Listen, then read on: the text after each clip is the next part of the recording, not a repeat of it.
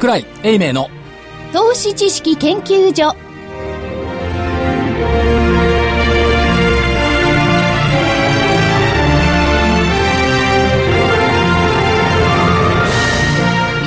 にちは。こんにちは。櫻井英明の投資知識研究所の時間です。スタジオには櫻井英明所長。櫻井です。こんにちは。正木昭夫隊長。こんにちは。福井主任研究員。こんにちは。そして研究員の加藤真理子でお送りします。さあ、日経平均今日の大引けは35円81銭高の 11,968 円飛び8銭、35円81銭高の 11,968 円飛び8銭でした。これ安値引け、若干近い感じですね。ほぼ安い近いですね。ほぼですね。20円高いとこですね。はい。トピックスが1000飛んで 4.35 ポイント、プラス 1.13 ポイントです。出来高が概算で31億9077万株、売買代金が概算で2兆1705億円でした。値上がり銘柄が765、値下がりが817、変わらずが117でした。まあ、多分このマーケットの今日の終わりを見て皆さんがおっしゃるのは1万2000円乗せて終わりませんでしたねっていうことなんでしょうけども、 そうですね。それよりもでもトピックスが1000飛び飛び4ポイントで終わったということの方が多分大きいんだろうなと、指数は明日の S q を控えて、まあ、空中戦乱高原って言ったところがあって、まあ、ざらば1万2000台を超えていた部分もありましたけども、まあ、それでも売り方だってね、そのまんま1万2000コールでねプットで負けっていうわけにはいかないでしょうからそれはまあそれはあったということなんでしょうけども、まあトピックス堅調ということでいいんじゃないですか。トピックスにできれば伸びてほしいし、単純平均株価が伸びてくんないと株価儲かってるねっていう気にならないし、1銘柄がね寄与度が80円も100円もあるような歪なマーケットからはちょっと違ってきたでいいんじゃないですか、という気がしますけど、騰落銘柄の数だのね、バランス取れてるんじゃないですか。この動きを見ると765対817でしょ、そう、まあ、動きはまあだからイーブンで済んだと、それからまあニューヨークが新高値を取ってきたニューヨークダウがね、ということで言われてますけども、あれニューヨークダウだけですよね。ですよね。そうですね。で、昨日ナスダック安かったし、それからナスダックの高値ってのは2000年の IT バブルの時にこれ5000ポイント台です。5000ポイント。凄まじい高値ですね。になっているんで、これなかなか取るまでは大変。SP500 はもうちょっとというところですよね。まあアメリカの方はね、ダウよりも SP500 をみんなねしようとしてますからね。それがどうなるか。それ10年国債利回り出てる？これは出てないですね。出てない。残念でした。10年国債利回りって昨日が 0.685 だったじゃないですか。で、一昨日がね、瞬間 0.58 だったの。そうですね。で、0.58 つけて、スパンと反転して、0.665 か、0.665 という動きですから、こう、金利反転してきたのという。ですね。今日の日経なんか読んでると、一部の投資家が利益確定売りに転じた。という評価がされてましたけども、どうなんでしょう。グッバイボンドになるのかな。いやでもその傾向ってのは現れてますよね。ただね、債券の方も最近はね、動きがまあ激しいっていうかね、結構こまめに動きますよね。昨日か一昨日の日経で、債券のファンドマネージャーのコメントが出てたじゃないですか。0.6 を割れても買わなきゃいけないのかっていうそれが1日か2日経ったらですね、反対のコメントになるんじゃないですかね、これ。いや、買わなきゃいけないのかって、それを真剣に考えているボンドファンドマネージャーって、頭おかしいんじゃないですか。でもそういうふうに、日経さんが。あなたの預かっているね、何兆円というお金をね、0.6% で運用しようという、その心意気が気に食わないね。おっしゃる通りですけどね。だって株の配当利回りだって2倍近くあるのに、なんで 0.6%それを結構日経さんの真ん中に書いてるんですよ。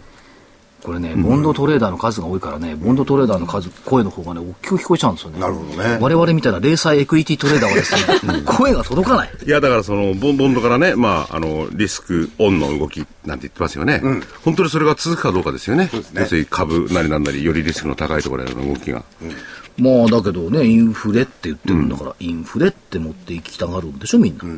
まあそうですよね。持っていきたがってますもんね。だからそこの整合性が実は取れてないんですよ。インフレに行くにもかかわらず、金融緩和で低金利っていうこの相反する矛盾する事項が起きてるわけ。いやでもね、実際的にはそうなんだけど、実質的な金利のあれを緩和するとまだまだ余地はありますからね。まあ実質金利はね、実質金利はそうですよ。だからまあよく考えてみるとなんかどっかおかしいなね。それよりもっとおかしいのが、要するに金融緩和みんな望んでるじゃないですか。これでアメリカはね、単純に言っちゃえば景気が良くなったら金融から終わっちゃうんですよ。そうですよ。そんな矛盾はないですよね。普通は早く景気良くなってくれって言うじゃないですか。はい。良くなってくれちゃ困る人がいっぱいいるんだから。うん。これは非常な矛盾だと思いますね。でも経済の活性化でもって、うん、良くなってきたわけじゃなくて、うん、お金ジャブジャブ印刷してるのが、うん、この流動性の供給で、うん景気全体を刺激してるっていうそういう背景があるから、うん、今福井さんみたいなことになっちゃうんでしょうね。うん。うんいやだからいずれにしろ今はね、世の中はね、はい、そのね訳のわからない矛盾した事象をね、うん、いとも平然に正しいことのように言う人たちが多いから、うん、余計矛盾するんだと思うな。いやでもまあこれはね全体的なグローバルな今話をしてるんですけど、はい、非常にマクロなミクロなね、はい、個別株って話になりゃ、はい、そんなもん関係ないですからね。そうですね。儲からないんだって話ですから。いやいや今日ねある雑誌がねやっぱりまた初心者向けの株の特集するからってヒアリングっていうか取材に来たんですけどね、はいはい、言ったことはねやっぱりどう考えてても初心者人様に蹂躙される指数じゃなくて個別株ですねって話になってその通りですって言って書いてもらったんですけどね。間違ってますかね。いや間違ってないです。間違ってないですよ。できれば日経平均採用にされてない銘柄をターゲットにした方がいいんじゃないでしょうか。あちょっと振られますしね、うん、いやだから私は日本の銘柄を買ってるんですけども、はい、どういうわけかその海外にぶらされますと、うん、これって嫌でしょ、うんうんうん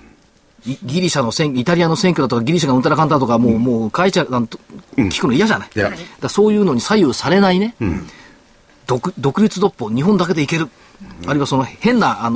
指数を動かすような動きには惑わされない、うん、そういう銘柄がいいんじゃないの。いやでも所長、はい、それは無理だわ、まあ、無理世界経済つながってるからねそれは無理なんだけど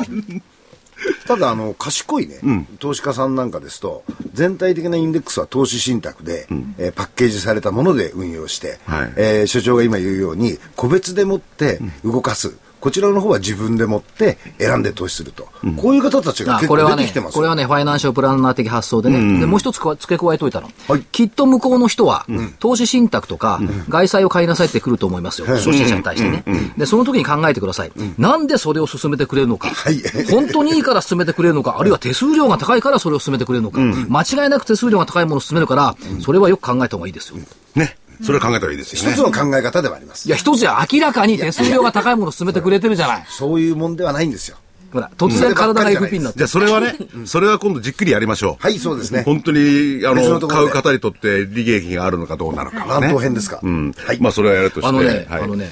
実は昨日ちょっと取材に行きましてですね、はい、びっくりしたことがあって。何を日本のね、うん、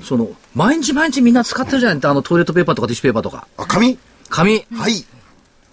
使ってますよ、ねはい、紙を使わない人はいないもんね。いないですね。何の気なしに使っているじゃない、はいはい、でこれだけどねやっぱり日本で起きてることと世界で起きてることはやっぱり違うんだっていうことをそのかしさんで伺ったんで、うんうん、もう今日社長さんに来ていただきましたんで、はい、紙の業界と紙の薬品の話、うん、だからねそれ今そういう話もあるんですけれども、はいそれで先ほど社長さんにね、はい、レクチャーを受けてた、はい、僕はね賢くなりましたね。あ そんなにね、うん、あるものがあるんです紙に入ってる、うんで我々の生活が支えられてるって感じになりましたね。知らなかった。僕でも知らないことがある。僕だから知らない。ほとんど知らないんだよね。ほとんどのことが分かってない。いや、それでもう一つはね、やっぱりそういうところを視点にして、うん、新たな自分の身の回りのものからね、本当に必要を書くべからざるものって世の中にあるんですよ。そういうところを作ってるメーカーとかそういうのがやっぱり株を見とくといいかもしれませんよね。うんうんうんやっぱり国際的なそういうダウに引っ張らないかもしれない。やっぱりね本物の技術を持ってね、うん、切磋琢磨してトップクラスを維持してるとやっぱりその金は違う。違う。だってね福井さんでもそう思うんだもんだと。今もねもうすでに我々の前に福井さんいつも文句言うのにさ今日納得したもんだって。後でもいいんですけどたまたままだ社長さんが我々の前にいるけど、はい、社長さん自身も詳しいんだ妙に。当たり前です。それは社長さんですもん。甘いよ君。甘いよ。このね、最先端を言ってるいろいろ技術とかね、うん、細かいことまで知ってらっしゃる社長はね、そういないですよ。なるほど。社長だって、うん、大概ね、大きいこと言ってごまかすんだから、社長は。それ福井さんぐらいで。そうですよ。まあいいや、お幸せの大事ですね。はい。はいはい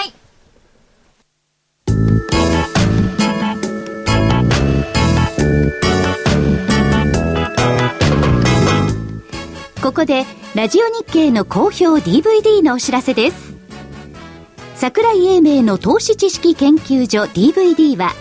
毎月投資に必要な知識や実際の投資に役立つノウハウをお届けしています。この DVD は毎月テーマを選び、桜井さん自身が実践で学んだ投資に勝てそうなノウハウや内外の投資家の動向、さらにアノマリーなどに関しても丁寧に説明しています。桜井英明の投資知識研究所 DVD 1本のお値段は8400円、送料500円をいただきます。また徳間書店の大岩川源太さんの投資カレンダー実践塾 DVD も毎月発行しています。来たる月の投資戦略をどうすればいいか、投資カレンダーに基づいて大岩川源太さんが分かりやすく解説します。投資カレンダー実践塾 DVD、 お値段は1本7350円、送料は500円です。桜井さんの DVD、 源太さんの DVD、 お求めは東京 03-3583-8300 03-3583-8300 ラジオ日経事業部まで。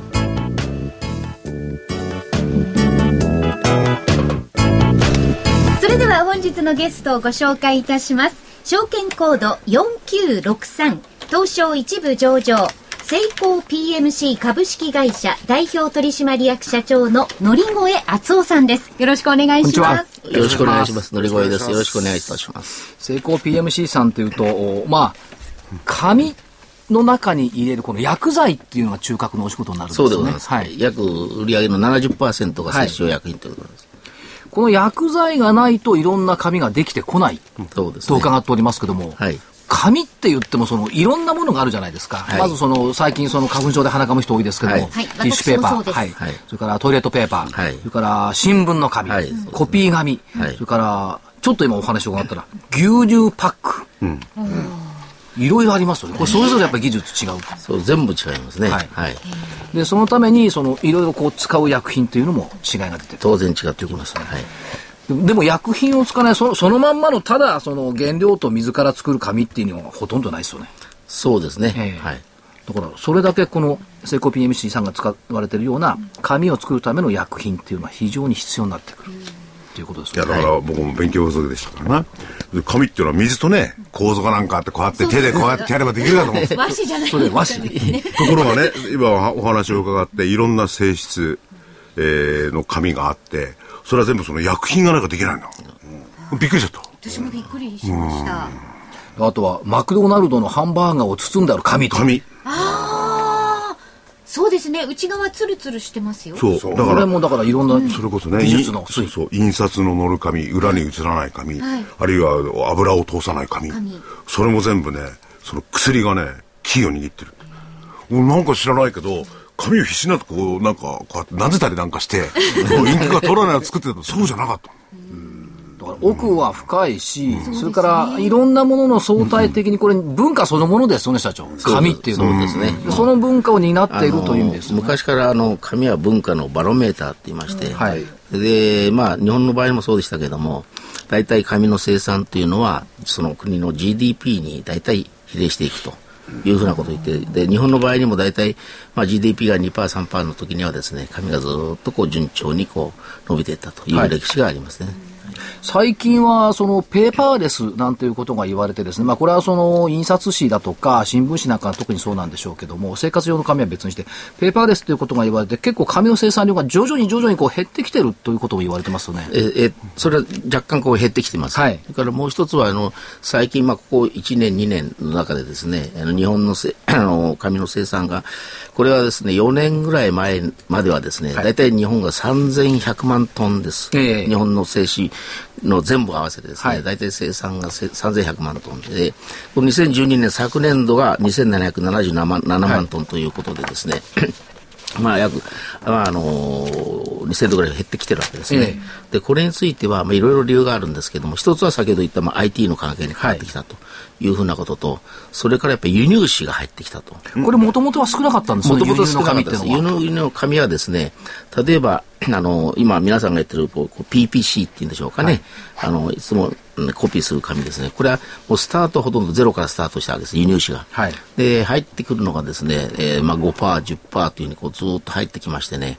で今一番最新のデータからすると多分 45% ぐらい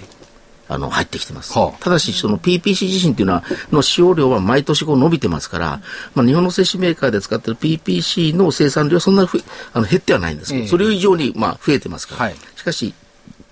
外のから入ってくる量は増えてきてる。だからもう一つはやっぱ高都市をはじめとして例の 3.11 の震災の時にですね、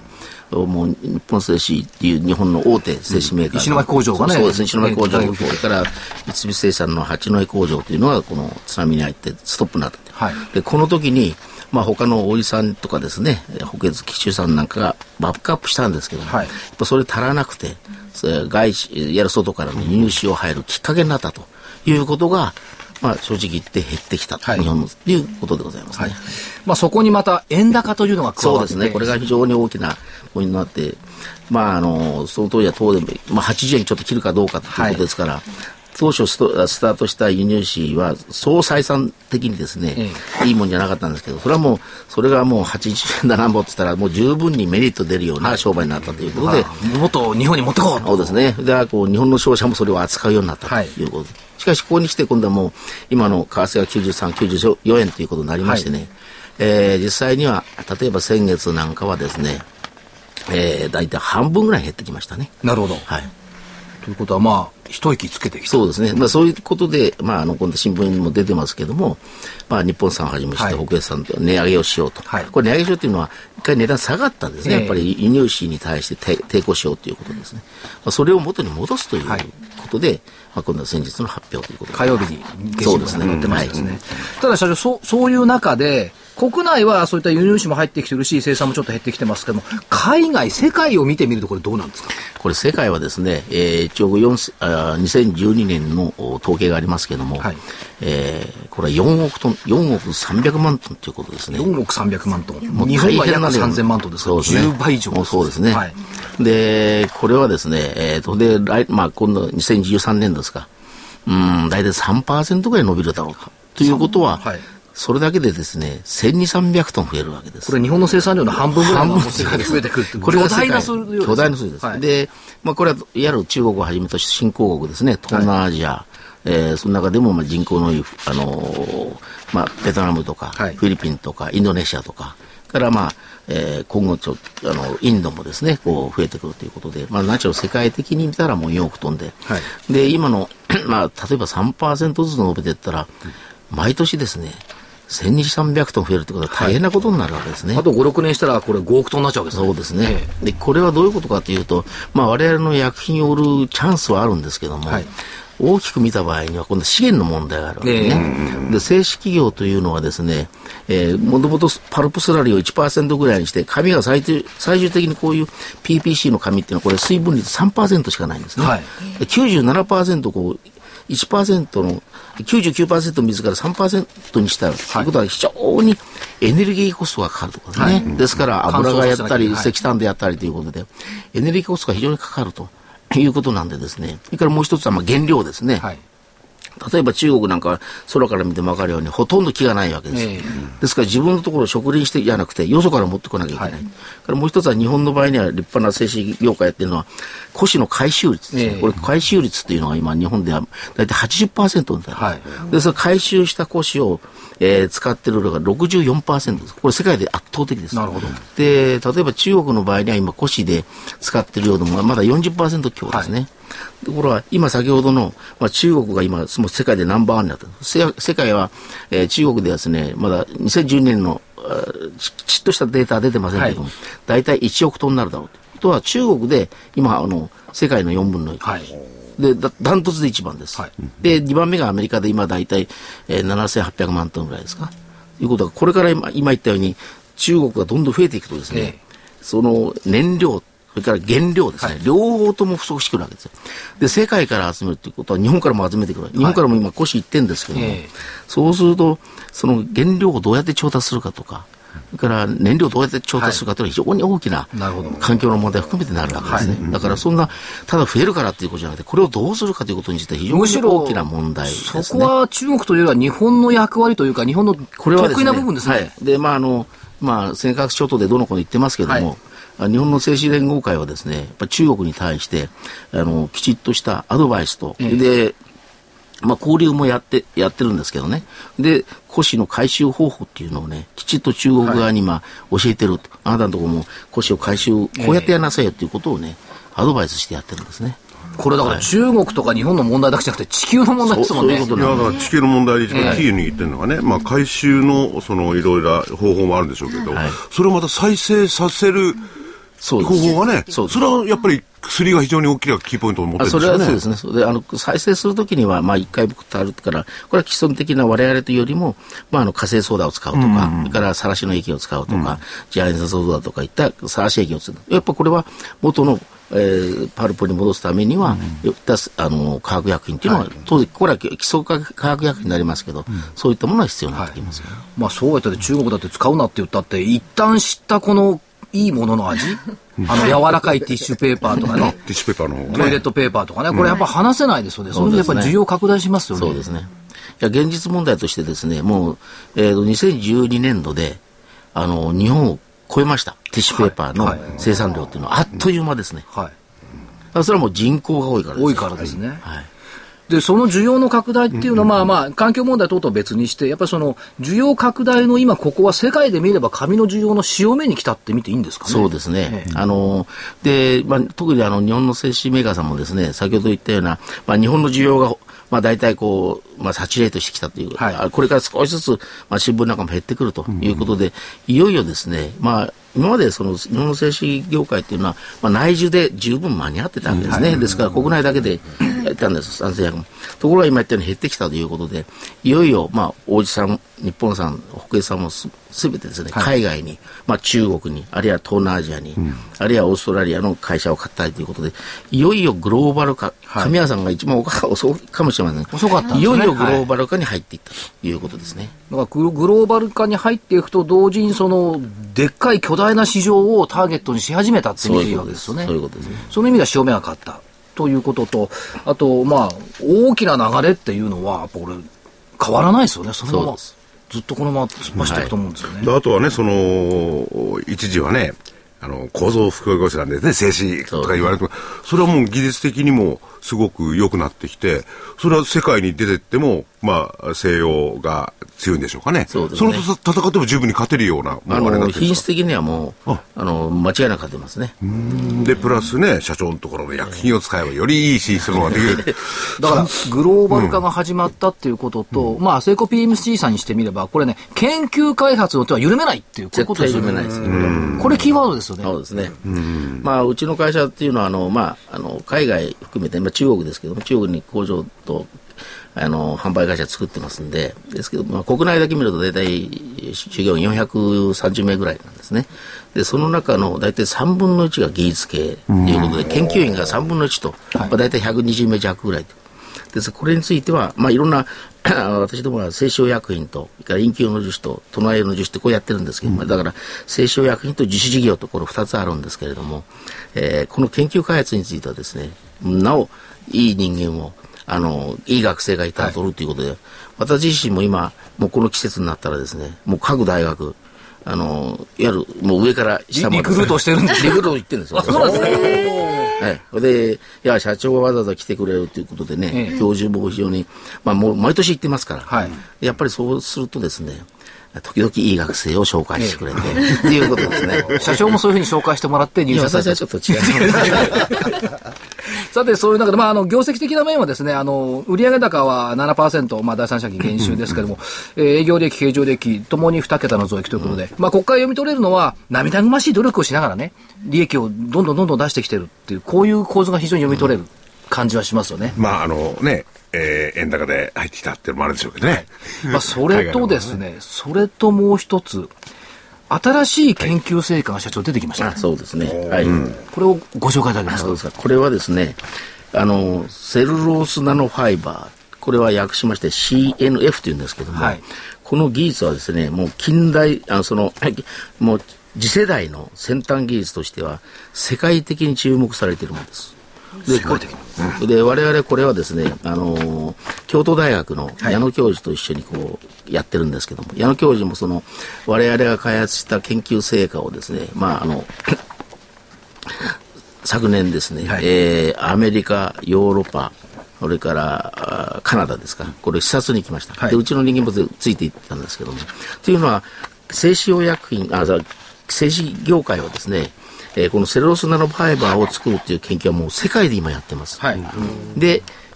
世界で、企業はやってるし、それから、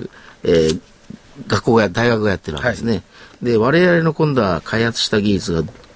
世界のどのレベルにあるかだろうかと、この先生を含めてあれと一緒に行きましてね、結論は、技術的には世界レベル、戦える一番上に行って戦えるところが勝っている。ただし問題は、アメリカにしてもそれからカナダにしても、もうそれは一企業がやってるんじゃなくて、国がバックアップしてる。なるほど。じゃあすごいものなんですね。それでそれ分かって、経産省の人がですね、課長がもう話して、これはやらなきゃいかんと、国としてもバックアップしなきゃいかんというふうなことで、国もバックアップしてくれるようになってきてる。だから2月6日の時点で経済産業省ネドですけども、これイノベーション拠点立地推進事業の先端技術実証評価設備整備費等補助金の採択事業者に決定されます。先端のところにこれ与えられる、それでですね、社長、その、セルロースナノファイバーこれ最終的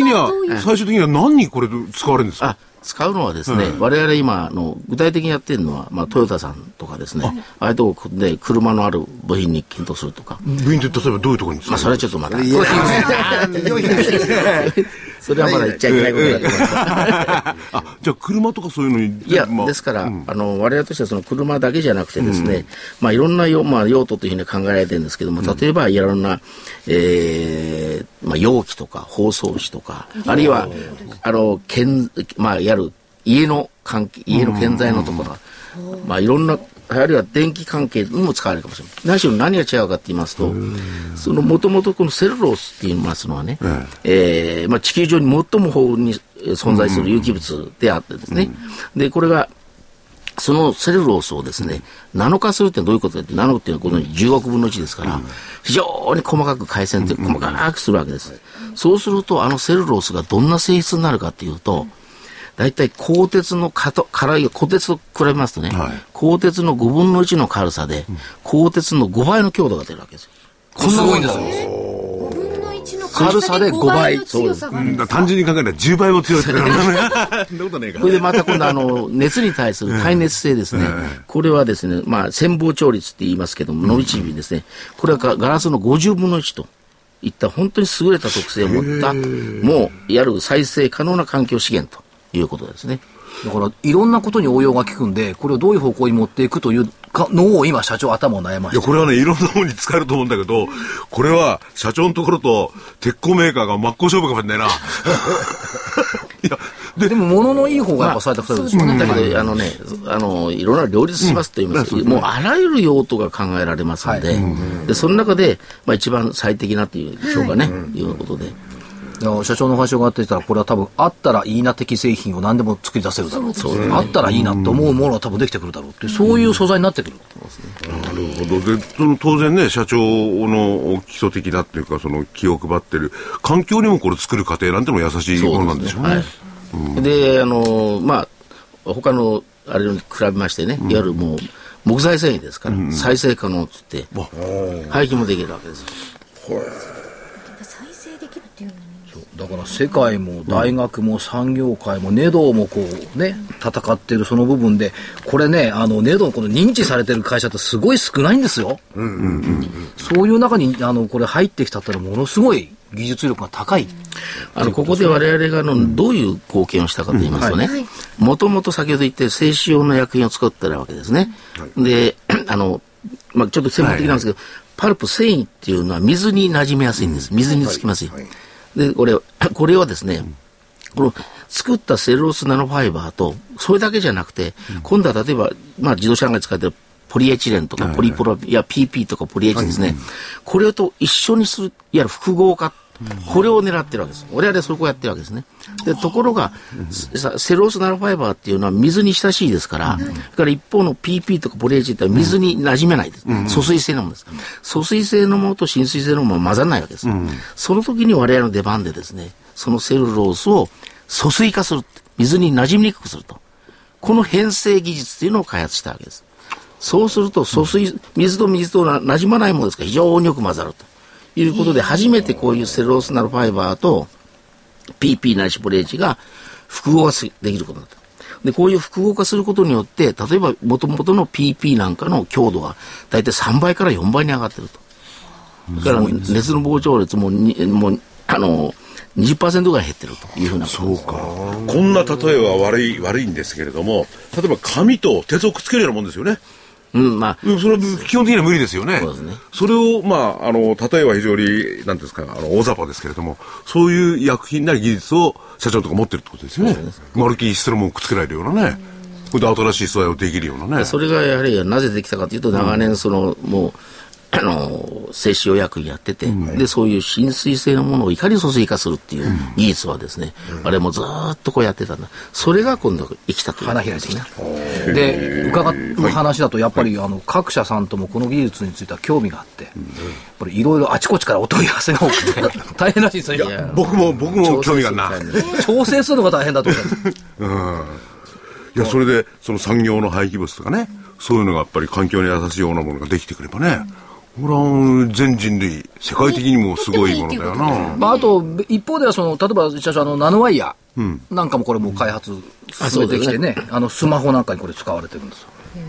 よ。いろいろなところでナノワイヤーって何ですか？ナノワイヤーという銀ナノワイヤーっていうのはこれまた全然別で、銀のナノワイヤーいわゆるITO って言いましてね、いわゆるナノ材料ではありません、ね、酸化鉄って言います、酸化、こういったものの代々ということでですね、いわゆるレアアースっていうのは最近ご存知の中国の場合にですね、もう入ってきたけどいきなりやめたりですね、値段倍にしたりということ、こういう ITO っていうのがですね、今例の透明電気薬剤としてフィルムのこの我々持ってる携帯で使われてるわけですよ。で、これの代わりにですね、今銀ナノワイヤーを使おうとして、レアアースの代替として銀ナノワイヤーを使おうとして、そういうものなんですね。これは全然今別の新しい開発、こういうものでたまたま名前がナノはついてるけれども、細かいという細いということ。いや、だから同じように銀をナノ化してるわけです。非常に細かいものにしてる。やっぱ社長の会社そのね、薬品紙をこうねいろいろ加工したりなんかする。それその基礎にそれがあるんですよ。だからそれを銀の細かくして今度は分散するっていう、だから我々は紙で培った乳化とか重合とか分散とか、こういった基礎的な技術というのがこういう新しいものに進出するきっかけというんでしょうか、実勢になっているということですよね。で、紙そのものっていうのは皆さん、ご本業の紙というのは皆さんいつもこう必ず1日1回は手に取るものなんですよ、鼻拭いたりお尻拭いたり新聞読んだり、だけどその紙を作るのがセコ PMC さんが扱っているような薬品を経ないとできてこないということはやっぱ知らないわけですよ。わからないです。あまりにも身近にありすぎて、いつも目の前に実はあるんですよね。そうですね。最終製品を見てると分かんないですよ、過程がね。そうですね。いきなり紙がポンと出てきたと思うんですからね。紙だって白いのもあればちょっとね、非常に複雑で奥が深いんですけども、でも身近にあるということで、セコ PMC さん縁の下の力持ちですよね。そうですね。もう。縁の下の力、そのね、セルロースナノファイバー、縁の上の力持ちです。これはどういう役割をね、いろんな企業がこれからね、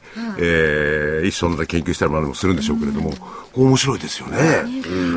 これ木材って言いますのはね、本当によくわからない人はですね、製紙メーカーは環境に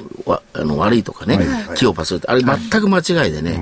日本の製紙メーカーだ、大井さんにしても日本さんにしてもね、海外に相当植林してるんですよ。で、植林して、定期的に植林したものを日本に持ってきて使ってるわけで、ご存じに植物が出るときには CO2 を吸収するわけですよ。だから出してんじゃなくて CO2 を吸収して、しかも植林をして、植林するっていうのはですね、例えばユーカリ材なんていうのは作ってから、植林してからですね、大体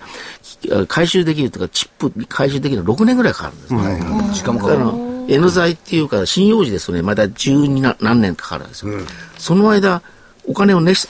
しとかや、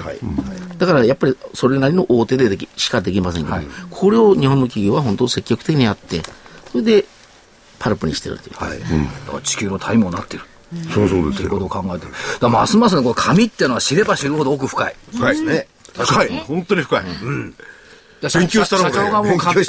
の薬品にずっと入社以来のめり込んでいったのが分かる気がします。分かる、なるほど。いろいろと伺いたいですもんね。社長ね、こういうお話をしたら尽きないけれども、今日は時間がちょっとね、あれなんでね、はい、本当はもっとじっくり聞きたいんですが、本当勉強になりました、はい、ありがとうございました。こちらこそありがとうございました。証券コード4963東証一部上場セイコー PMC 株式会社代表取締役社長の乗越敦夫さんでした。ありがとうございました。ありがとうございました。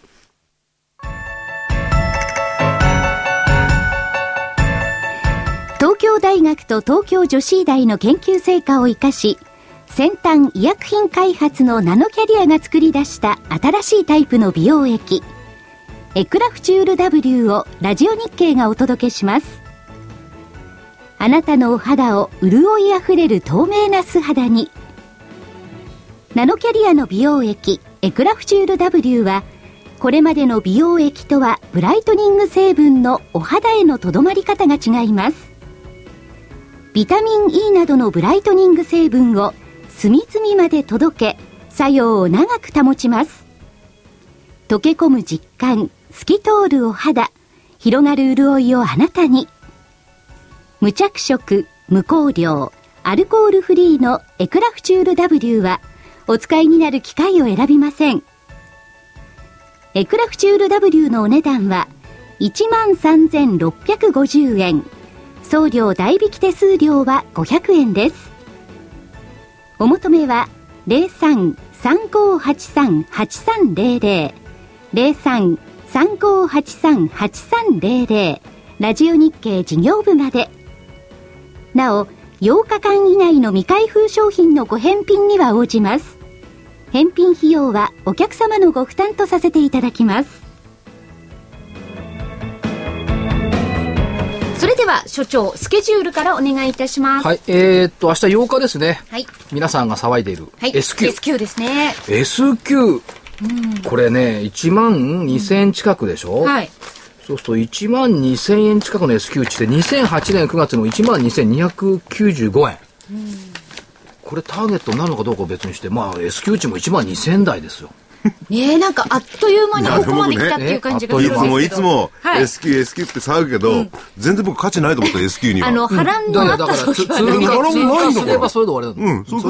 れだけの話、うん、だから興味があるのは SQ 値を上回って推移してるか下回って推移してるか、それだけの話ですよね、はい、それから GDP の改定値、うん、それから国際収支と景気ウォッチャー調査、うん、でガタガタ言ってるアメリカの雇用統計、はい、ADP の雇用統計がプラスの17万人台で予想が15万人台だったから、うん、いいのかなっていう気もしますね、はい、週末は中国の各種の経済指標、アメリカは7時間入りですね、うん、11日月曜日機械受注が発表になります。それからマネーストック、こいつだけはプラスを維持してるというか伸びていることだけを確認してください、はい、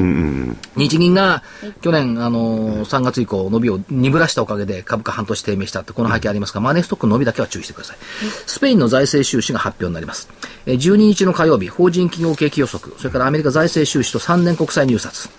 13日水曜日、このやってるんですよまだね、春闘集中回答日、うん、やってるんですもんね。やってますよ。いや、サラリーマン辞めてから全然やってますよ。あ、そうなんだ。アメリカの小売売上高、輸入物価、それから10年国債入札、イタリア国債の入札、はい、まあ揉めないでしょう、うん、14日木曜日、鉱工業生産の確保値、アメリカ卸売物価と10、12月の経常収支、FRB の大手銀行のストレステストの結果発表すると14日というふうに言われてます。早まるのかもしれません、うん、30年国債入札から15日金曜日、アメリカ消費者物価、それから向こうもメジャー SQ ですね、アメリカのね、うん、15日がニューヨーク連銀、製造業景気指数、それから鉱工業生産と対米証券投資、たくさんありますけどあんまり意味あるものはありません、うん、という状況で意味ないですね言ってるだけで、うん、はい、今週の見通しというのは下限が 11,192 円、うん、25日移動平均線、はい、上限が 12,000 の404円って言ったのかな、うん、404円だったかな、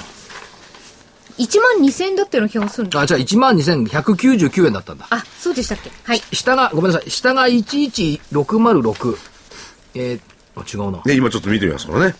資料をこれから見よう。12199じゃなかった、上値が先週ですか。はい、先週は中途半端な数だったってことだけ覚えてるんですよ、うんうん、先週はですね1、2、これですよ。あ、違う違う、間違った。これは間違ったですか。多分ね、12199が上限だったと思う。で、一瞬今日ヒヤッとしたの。まあでも大丈夫だった。はい、下が11606の上が12199だったのかな。そんなことないな。下が11192。あ、そうそう。下が11192で、上が12199だった。まあこれこの範囲に入った。来週の見通し。だから今度下が11192。これ、じゃあ、11606。じゃあ、後でちゃんとブログの方に上げときます。はい。最後確認します。いやいや、これちゃんともう一遍確認してください。来週の見通し、11,600 飛び6円が下限。はい。3月1日の終値、3月月足要線基準。それから上限、12,400 飛び4円。25日線の 9%。飛び4円。9% 情報乖離水準。ということで、11606。6が下ですね。上が12404。はい。というところで見通しを見ております。で、これが、下の方が、1日終わりね。ね。はい。3月、要線、基準線、基準。になるということですね。で、上の方が25日線の 9% 情報を変えるということです。はい、そういうことでございます。はい。それでは、お知らせいきましょうか。はい。まずはですね、桜井泉の銘柄バトルロワイヤル、毎週金曜日の午後3時10分からお送りしておりますが、こちらの DVD3 月号、28日に発売になりました。好評発売中です。相場調整なんて気にしない。買いでも売りでもリターンゲット。価格は8400円。送料は500円になります。はい。はい、何か一言ございませんか？銘柄バトル。あ、これはいつものようにバトってます。バトってます。はい、結構銘柄豊富で、いろんな視点からですね、具体的には所長が挙げた銘柄をチャート的な面から泉さんがチェックするんですね。まあ、中核の大きい銘柄から小型銘柄までまんべんなく見てはいますよね。はい。で、このに関しては、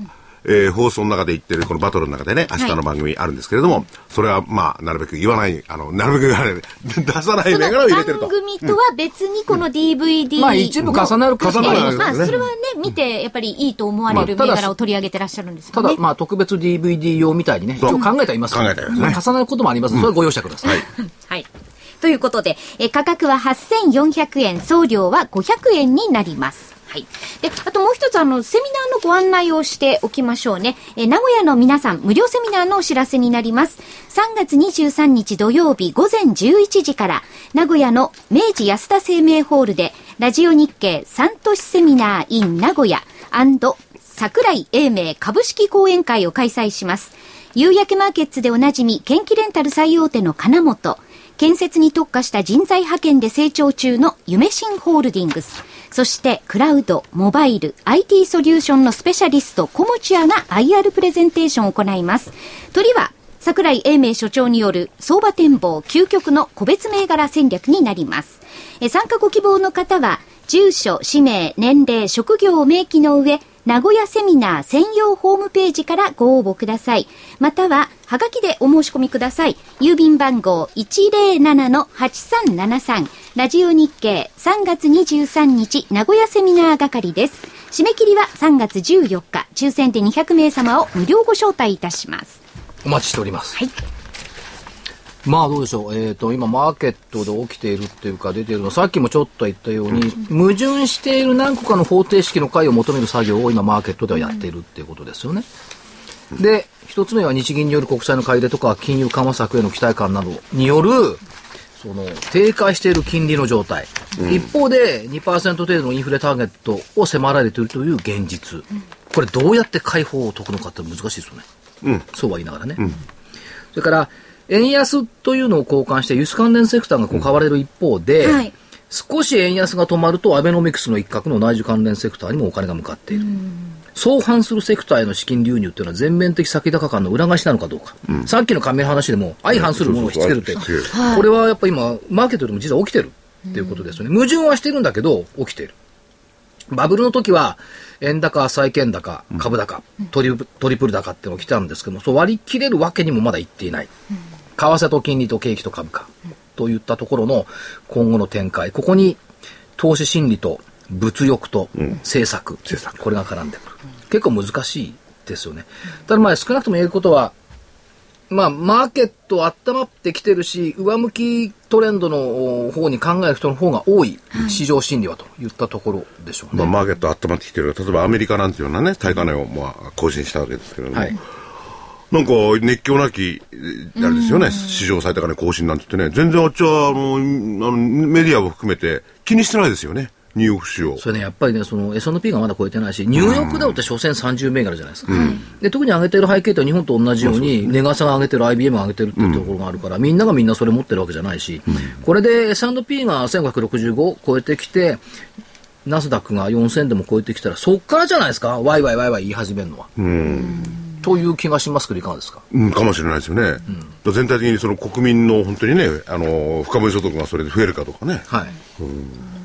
所得っていうか、日本とアメリカの違うところ、FRB が雇用についての責任というかね、はい、なんかしなきゃいけないっていうのを持っている、日銀は建前上持ってるけど何もしてない、この違いはね、やっぱり大きいんじゃないですか。まあ、でも失業率の問題がありますからね、日本とアメリカの。日本はまだ、まあ、いろいろ大変な人もいらっしゃいますけれども、ただ日本の失業率ってこれ潜在失業率入れたら、アメリカと変わんないですよ。かもしれないですね。多分、そういったところが、ね、特に若年層の方々ね、就職諦めちゃってもいいやっていう人たちね、登録してない人たちっていうのがありますよね。でもそういう中ではね、ちょっとね、明るい話しましょう。暗い。やっぱりね。はい。昨日ね、福井さんとね、夜、久々に、別に飲み行ったわけじゃない。あるベンチャー企業のセレモニーにね、ちょっと行ったんですよ。ちょっとってことは行ったんですよね。ちょっとね。そしたらね、最後にね、そこの企業の誕生から現在に至る、まあ、なんつうのメモリアル的な映像をね、10分弱最後流しててくれたんですけども、そこでずーっと貫いてたテーマはね、挑戦という言葉でしたよね。そうですね。チャレンジというか挑戦。諦めないっていうことと挑戦。挑戦をし続けるっていうことと、一番印象に残ったのはバイオベンチャーでしょ。挑戦することを諦めない。そして患者さんに薬が届くまで続ける。ここがね、すごい感動しちゃったのよ。福井さんも感動だったけど。いや、ワイン美味しいねとか。研究だけじゃなくて、やっぱ最後の最後までっていうことですもんね。そう。だから、そういう意味ではね、その目先の株価、まあ上場企業だから目先の株価の上昇下落っていうのはこれ一喜一憂するってのはこれは相場なんですけども、ここの企業の発しているメッセージは、挑戦する、チャレンジする、そしてやっぱり患者さんに薬が届くまで。で、別のやっぱり上場しているバイオベンチャーの企業の社長さんも2人でね、ちょっと話しましたけど、ね、やっぱりその再生とか細胞だとかこういったものだんだん変わってきてるよって言ってましたね。だそういったところでみんなが挑戦してくれるっていうマーケットができてくる。で、やっぱり諦めない企業ね。それから、ここのバイオベンチャーだってもともとゼロですよ。アパートの一室から始まったゼロだけども、だんだんこう成果が出始めた。そういった企業にやっぱり、エールをね、送りたいなっていう気持ちになった。なりましたね。福井さんがなるんだから本物。はい。日本の場合には、いわゆるエンゼルなんていうね、ポーンとお金をくれるっていうのはそういうのはいないですからね。みんな出てって一生懸命お金集め、それまではもう耐え忍んでるわけですからね。そう。だけどね、やっぱりおぎゃーと言ってね、生まれたそのバイオベンチャーがこういう状況、まあ一応成長して上場した、そこまでの越し方行く末をね、こう映像で流されてね。後ろに流れてたエンディングの、ね、音楽が良かったの、これがまた。何だったんですか？最初がね、最初なんで、侍だっけ？なんかそう、2番目がそうですね。ラスト侍かなんかね。で、最後エンディングがね、デパーチャー。これわかんないかな。グッドラックっていうキムタク主演のね、パイロットのドラマ。わかります。わかりますか？僕はもう。さらなる飛躍をということですね。すっごい良かった。ビラシ嫌いなんだ、これ。だから、デパーチャー。はい。デパートじゃん、デパーチャー。出発だ。私も諦めないで頑張ろう、いろいろ。頑張って。頑張ってください。頑張ってね。じゃあ皆さんも、投資家の皆さんも一緒に頑張りましょう。それではまた来週。さようなら。